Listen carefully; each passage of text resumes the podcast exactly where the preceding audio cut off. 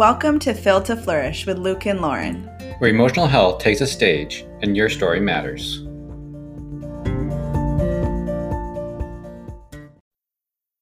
Welcome back, everyone, to our next episode. We're so glad to have you here. And we have a special guest on with us today. We are excited to introduce you to her, and I'll tell you a little bit about her first. So, she lives in Austin, Texas with her husband and two little kids who are so sweet and beautiful. Um, she is a scholar in residence. I'm sorry, Michelle Reyes. I didn't even say her name.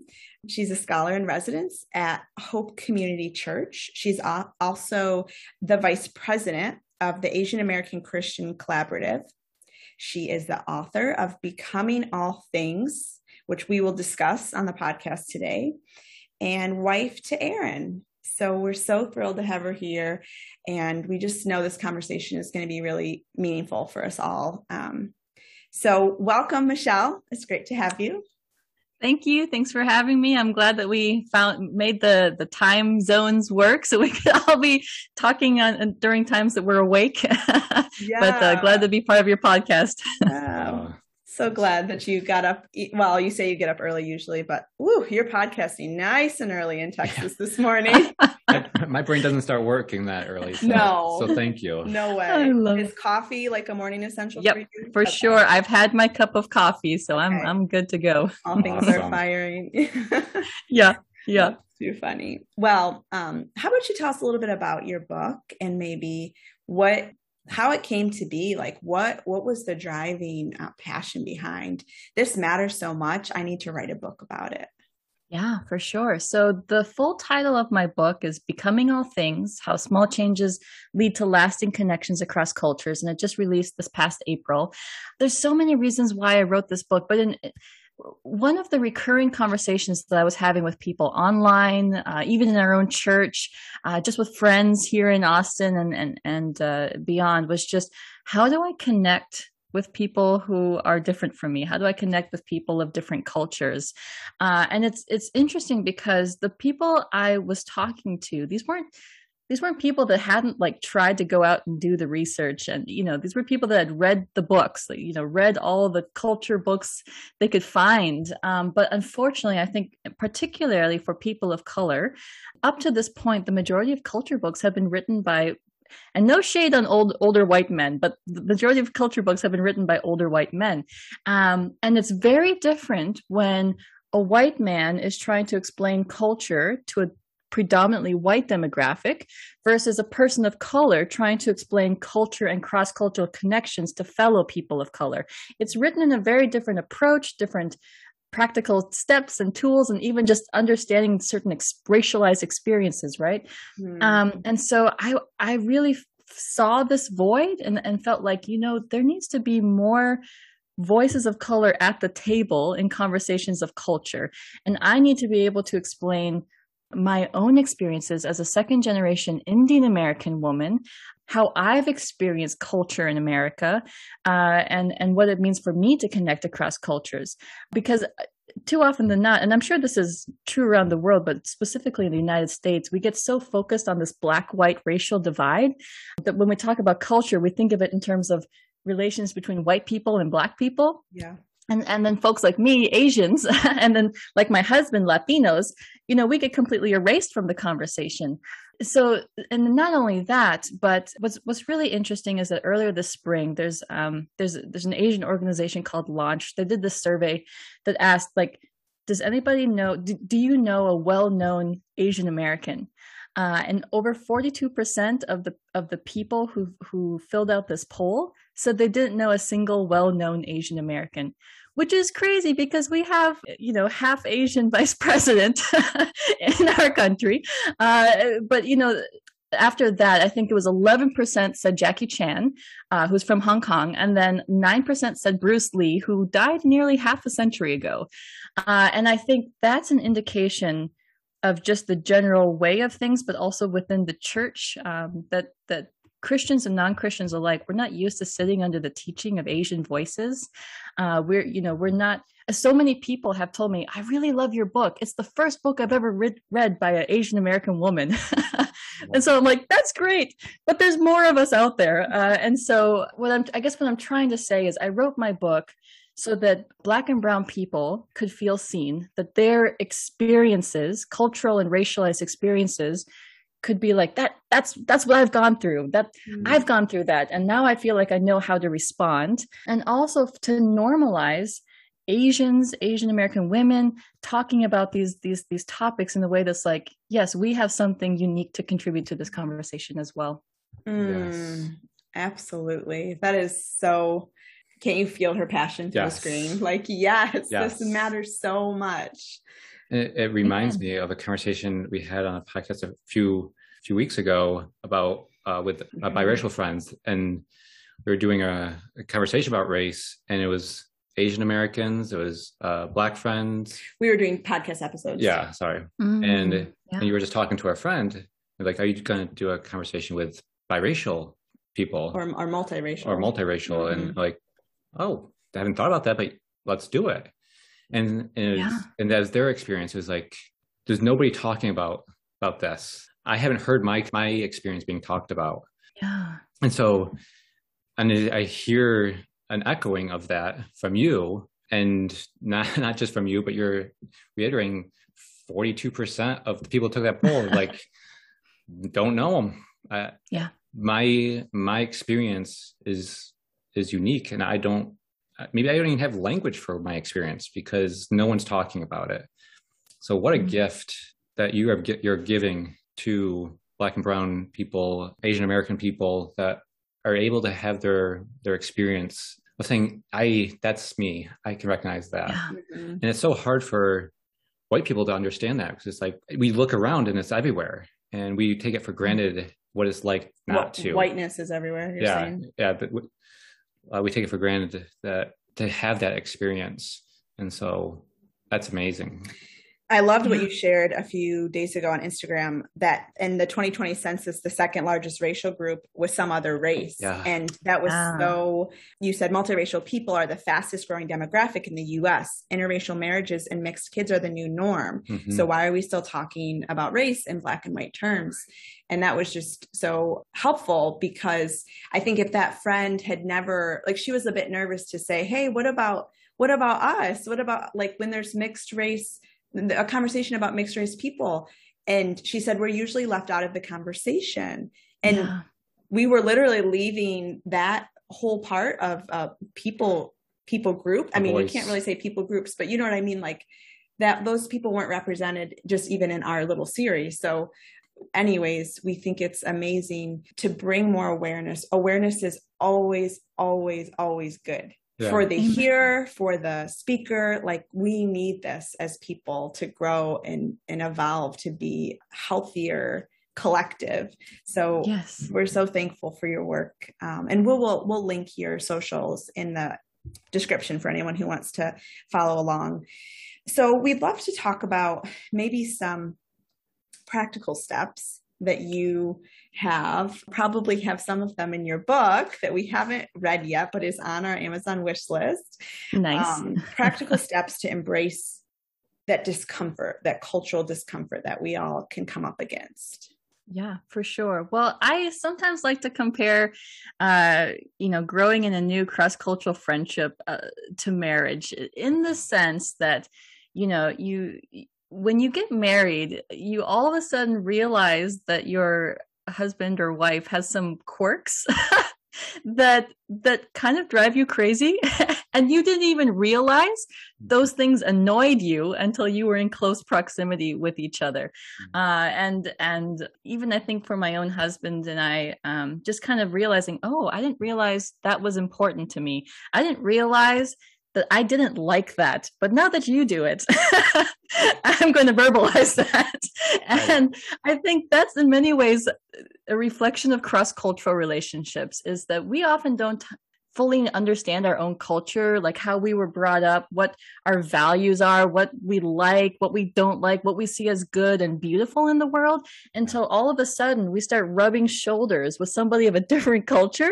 And it's this moment well sometimes it's this moment of aha that i don't like that or i do like that. And and so I think on the one hand, this is a plug for why we need cross cultural relationships and, and, and, friendships in general, is because it helps us better understand our own culture and better understand the culture of others, with hopefully the goal of not just appreciating each other, but like really learning to live in in in relationship with each other to uh, to that really is the understanding of unity in diversity is to be able to say okay we're not the same and that's beautiful and we're going to just figure out how to live together uh, and be gracious and flexible with each other but the reality is more often than not we're not flexible right we we see the things that other cultures are doing and and we we say i don't like that yeah. therefore that shouldn't exist, right? That makes me comfortable. I see it as dangerous.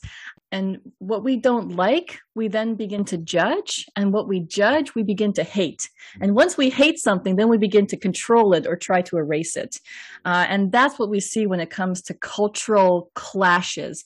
And I think, for example, like the issue of noise, noise levels is just one of those things that just causes so much cultural division you know think about just in your daily life uh, maybe you have neighbors it's late at night and they're blaring their music they're having a party you know or you're on the bus and that person next to you a person of a different culture is, is you know they got their phone on speaker and they're talking real loud to their mom or friend uh, and you're like i can't focus on what I'm, I'm reading on the bus because this person is like shouting um, to even just you know you might be at a restaurant and somebody's slurping and smacking their food and you're like that seems rude you know?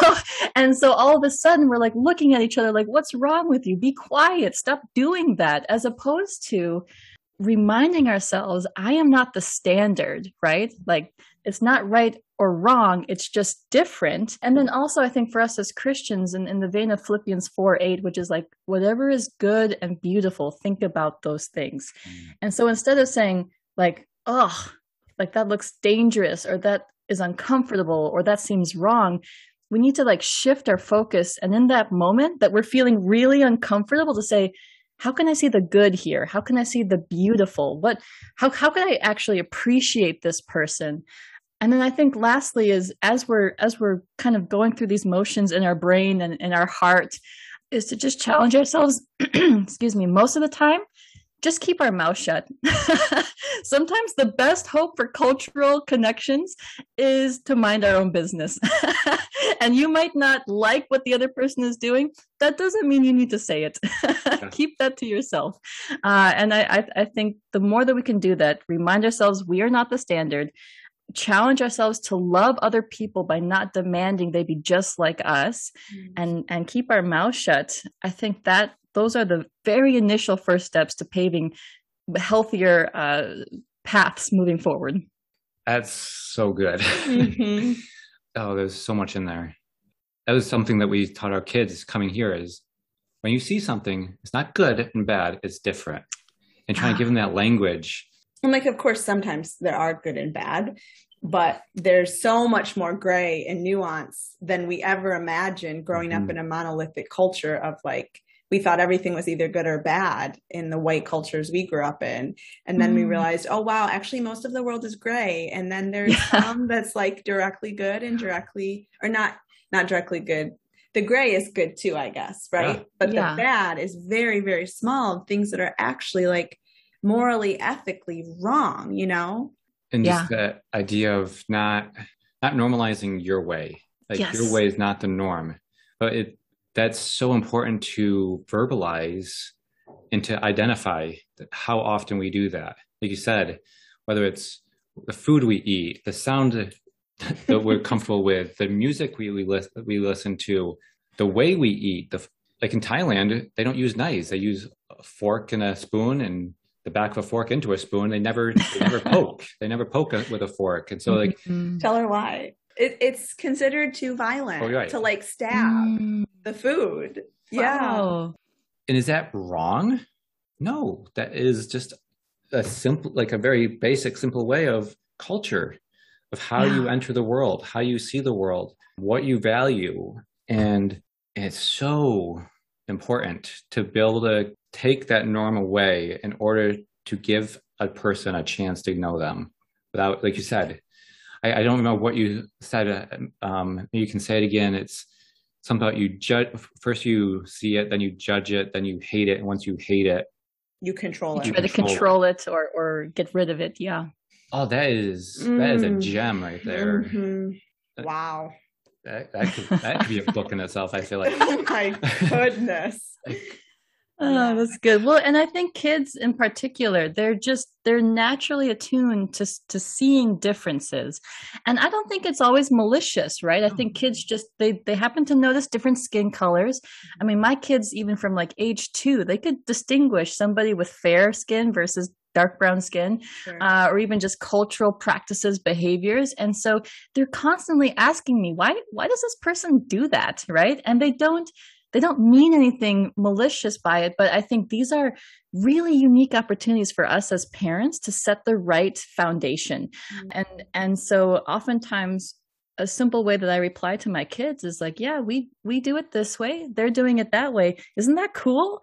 And then you know sometimes they're like yeah that is kind of cool. And so it helps just like shift their perspective of like oh that's different but different doesn't equal bad. And so sometimes even just that simple language of like, yeah, we do it this way, they do it that way, isn't that cool? At least for kids, can be a really positive foundation for for mm-hmm. laying the the the right first steps of of of how we even interact with people who are different from us. And the example you're giving is again, you're noticing differences and you're helping them and giving them tools not to judge. Mm-hmm. Yeah. Because like, like, noticing is actually really a good practice. Right. Yeah, for and sure. Not judging as a, a, right and a wrong. Like you're noticing and saying, oh, but, and I guess there's some judgment sense of that's different.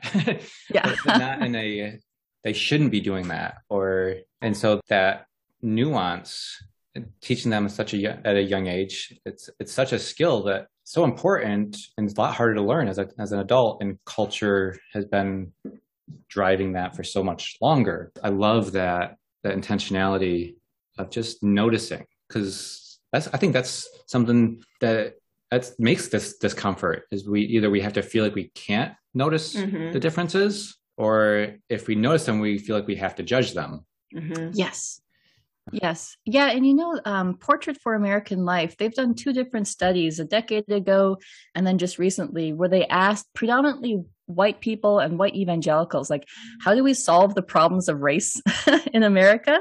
And I think uh, it was like the first round was something like 40% said we just need to stop talking about race. And then recently it had increased to 55%. Like the way to solve race is to not talk about it. And I think that's the exact opposite of what we need to do. We need to identify our differences. We need to talk about the way in which we are not the same, uh, and then be able to, yeah, learn to appreciate and accept each other because of those cultural differences, which, as Lauren mentioned, part of the nuance in this conversation is identifying what are the idols in each of our cultures and and mm-hmm. deconstructing those idols you know every culture has its own idols of, of um, materialism, greed, uh, sexism, misogyny, uh, patriarchy. Like uh, those are all idols that we should. so, uh, to, just to be clear, I'm not condoning yeah. like celebration of those uh, yeah. elements, but beyond that, um, mm-hmm. if we're mm-hmm. if we're just trying to be colorblind and just not see each other's differences, um, we're at it's it's never just platonic. We're, we're either improving race relations or we're making them worse. And and mm. choosing not to see not to identify is part of how we make things worse. So what would you say how what is a good way to deal with the the racialized speech and the rhetoric that we hear in in our culture as americans? How do you have any insight into how like the idea of let's just not talk about it. yeah. or you're sure. talking about it, you're making the problem worse. Right. Right. So much. Right.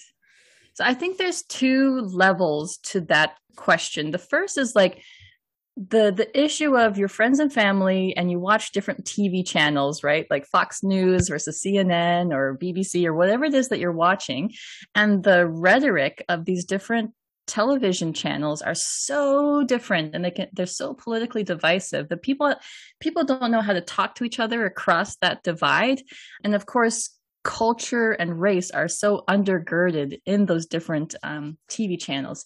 Mm-hmm. And I have conversations weekly, uh, particularly with you know college students, people in their twenties, that like they really want to talk to their friends about issues of race, immigration, justice, uh, racism, all of the big topics of the day. But they're like, my friend watches this other TV show, and like it's just dripping with the rhetoric of that channel, and I can't like we can't understand each other and my my encouragement with people who are struggling in on that layer is not to get into the weeds of the rhetoric of different TV channels that really gets you nowhere but i think undergirding the reason why people watch Fox News, CNN, whatnot, uh, is is there something that's relatable to them because of something they fear or something they love, uh, and so when when you know when you're sitting down with somebody who's watching Fox News and they're just saying something that's like driving you crazy because you're like who in the right mind would think that?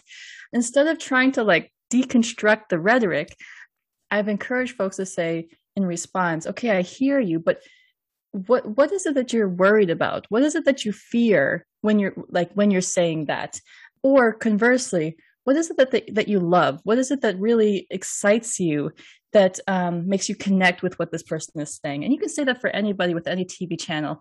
And that really gets at the heart of people's emotions and thoughts. And then you can have a real deep conversation, right? As opposed to like fighting over rhetoric. Mm-hmm. So I think hmm. there's that conversation. Um, and then the other piece is like, what do you do when they're, when you're around somebody who really is spouting racist rhetoric?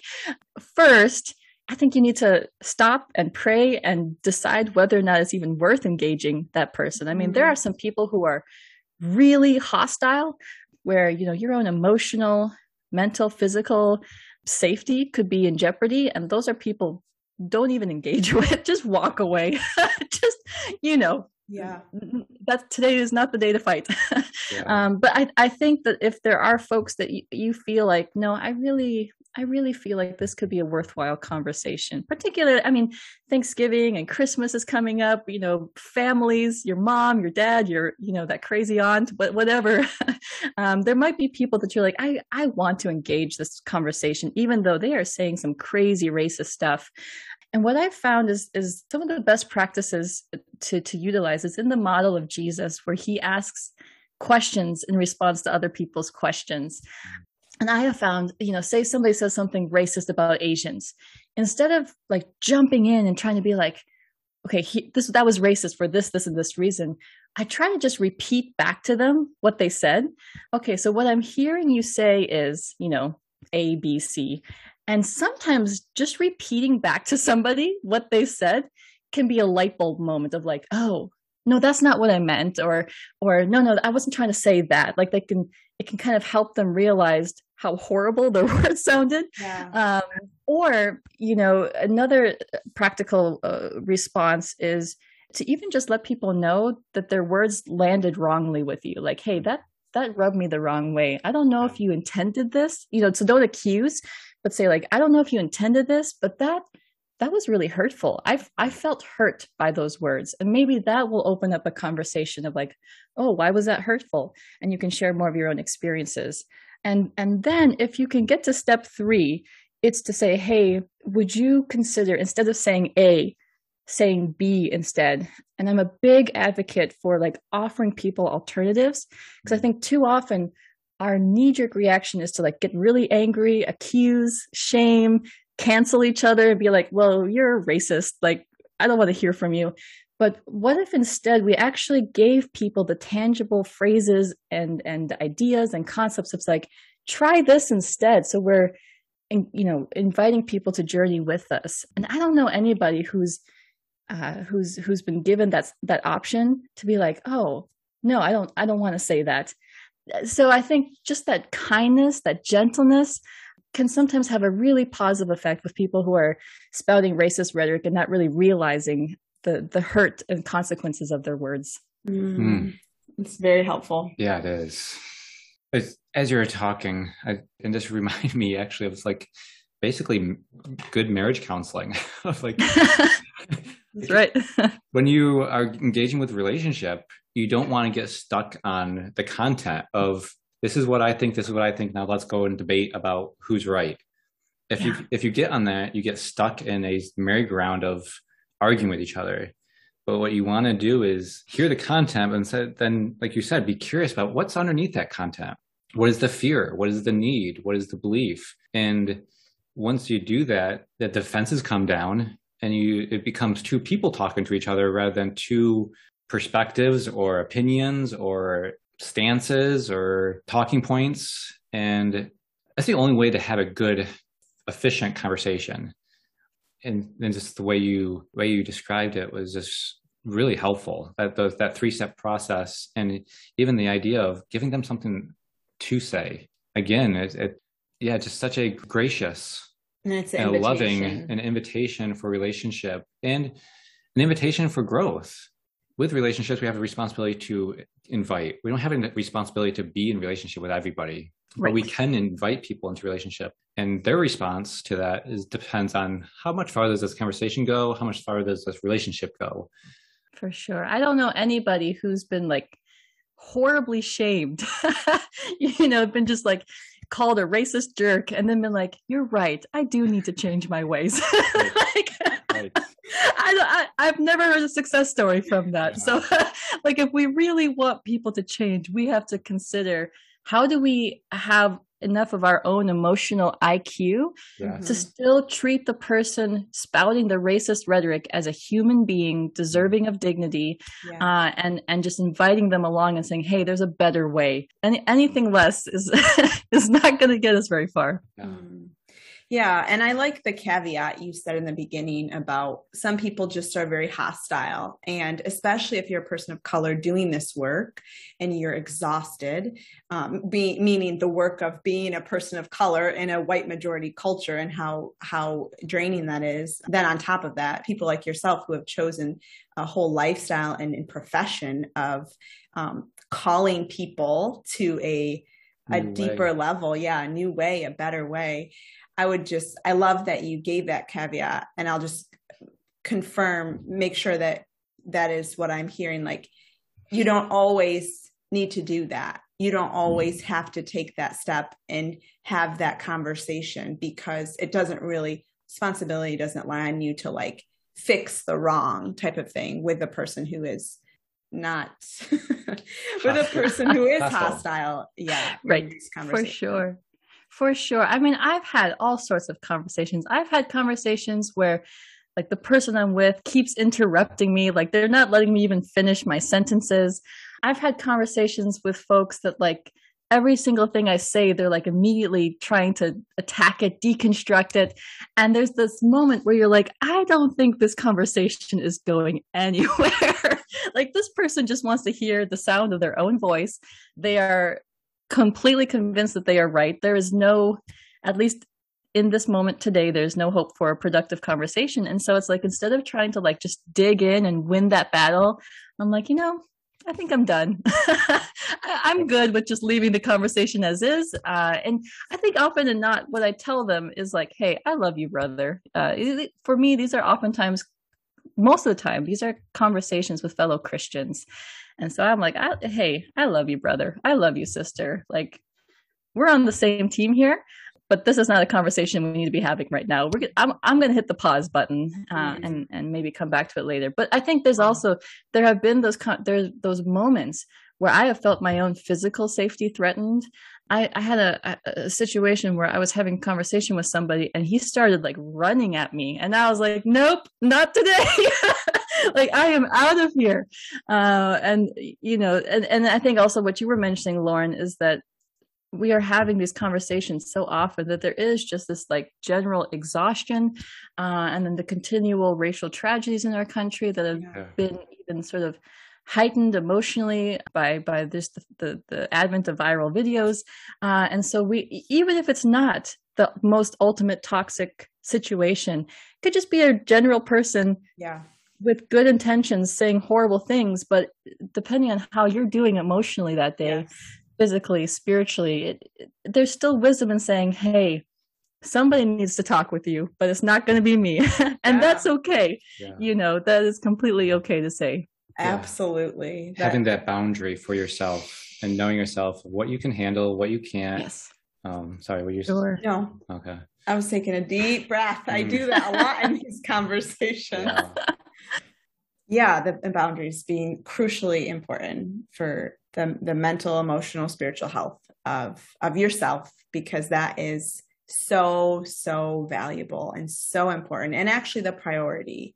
And that is, I think it is just so important for when I see people of color doing this important work and I see them having fully embraced that, I feel so much better for them. Like, just feel like, oh, they, they're not carrying that 5,000 pound burden that they have to, but they're, they have that invitation to enter into the work and, and rest when they need to and pause when they need to and enter back in.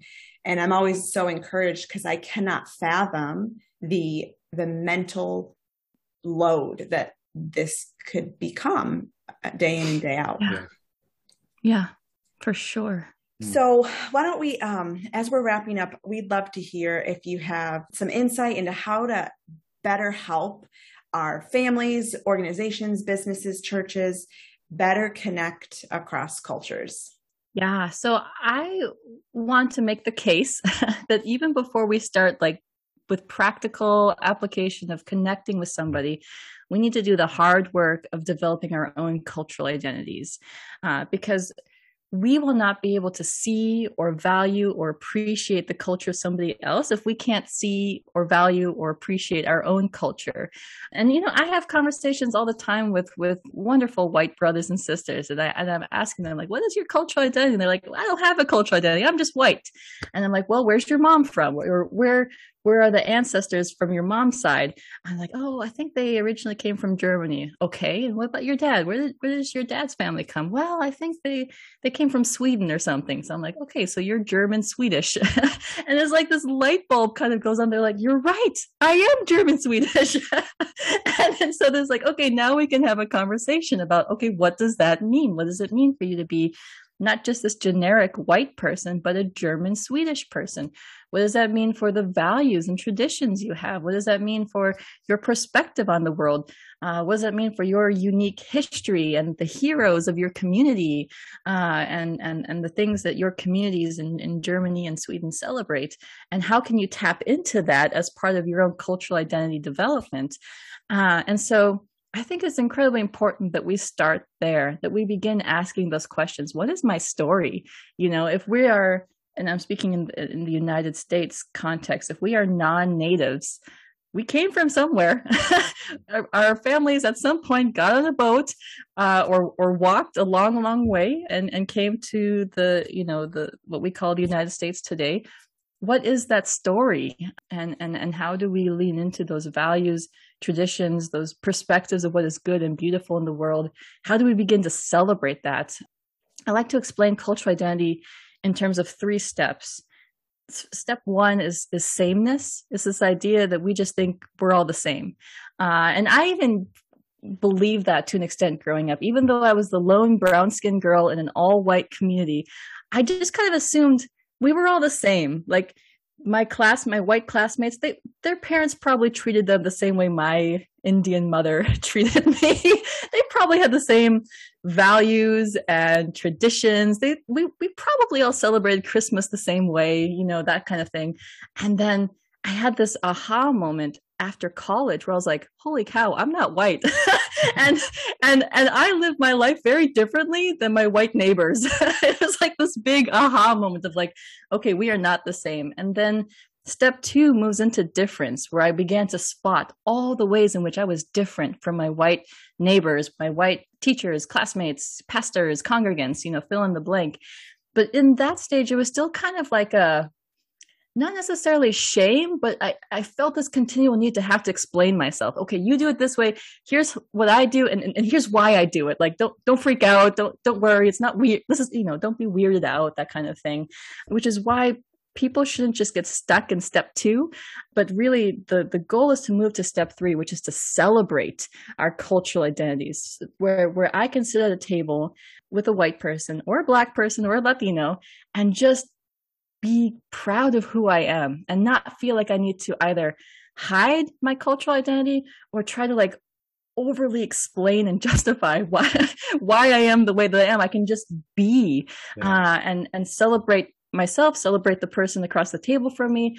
Uh, and so that really, if you think about steps for cultural identity, is to move from sameness to difference, to understanding how you're different from the people around you, even from people of your own community, right? Like I am very different from other Indians and other Indian Americans.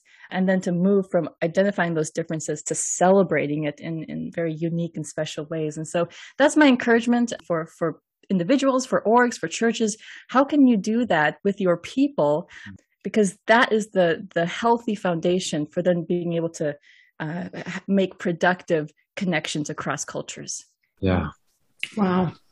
I would say that is novel information yeah. for us. That's I'm really really excited that you shared that because we we have been intentionally reading and studying and learning from people of color and how to become more culturally competent for probably what like 6 years now and there's just such a steep learning curve and maybe we'll always be learning and that's amazing and i mm-hmm. just love that that insight you shared like white people are often when they first start understanding what whiteness as a whole has done in North America, at least at the very least, like our story, it, it's like we want to kind of separate ourselves a bit from from whiteness as like this general construct, right?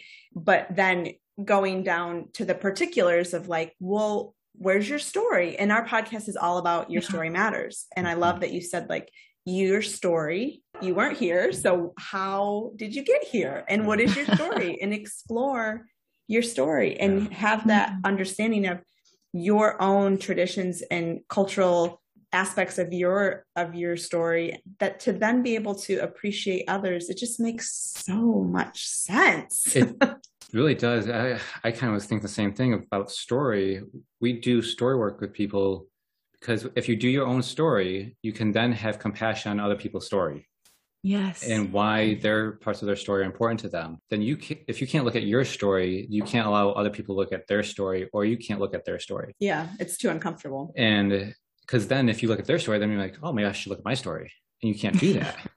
And so just that uh, bringing that information into a culture context and mm-hmm. race context is beautifully it fits. Obvious, huh? it does. But it's like, oh, right, right. I, I should just try my good light uh, bulb. Uh, yes. Thank you for that. So good. so good. It's such a perfect transit, like transfer. Yeah, I'm. I'm really glad. It's really valuable. Thank you. We are gonna let you move on with the rest of your day. I just remember though, as we were talking, you're working on a new book, right? The way the race. Yes. Is it the race wise family? What? Yes, it is. Okay. So I um, I have the joy of co-authoring this book with a good friend, Helen Lee, who works with InterVarsity Press. Uh, she is Korean American, and and and I mentioned myself as as Indian American, and so the two of us are writing this book called The Race Wise Family. The subtitle is Ten Postures to Becoming Households of Healing and Hope.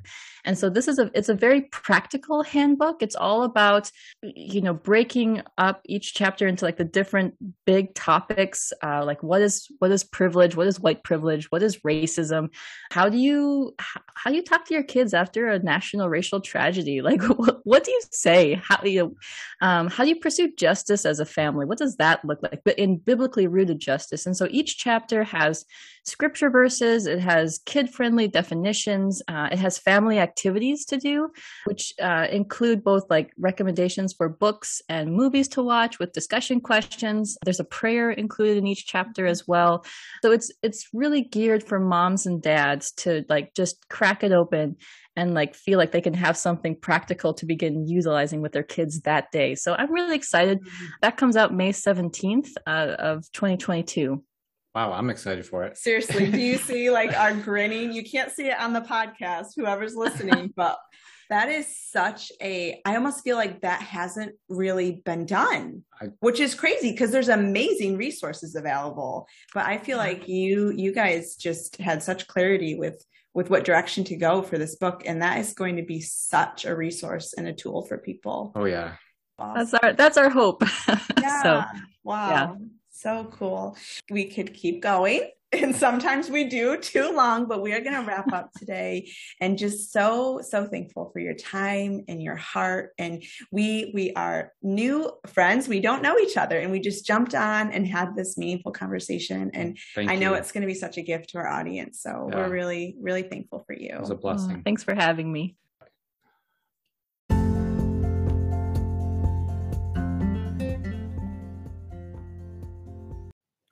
While it is a joy to provide our podcast content as a source of life enrichment, please note that information shared is not intended to replace or contradict any professional therapy or medical advice.